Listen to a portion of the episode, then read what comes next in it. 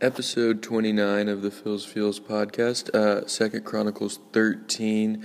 Abijah is standing on Mount Zimmerim, Zimmerim, and he's talking to his enemy Jeroboam and all of Israel. And he says, Whoever comes to consecrate himself with a young bull and seven rams may become a priest of what are not gods.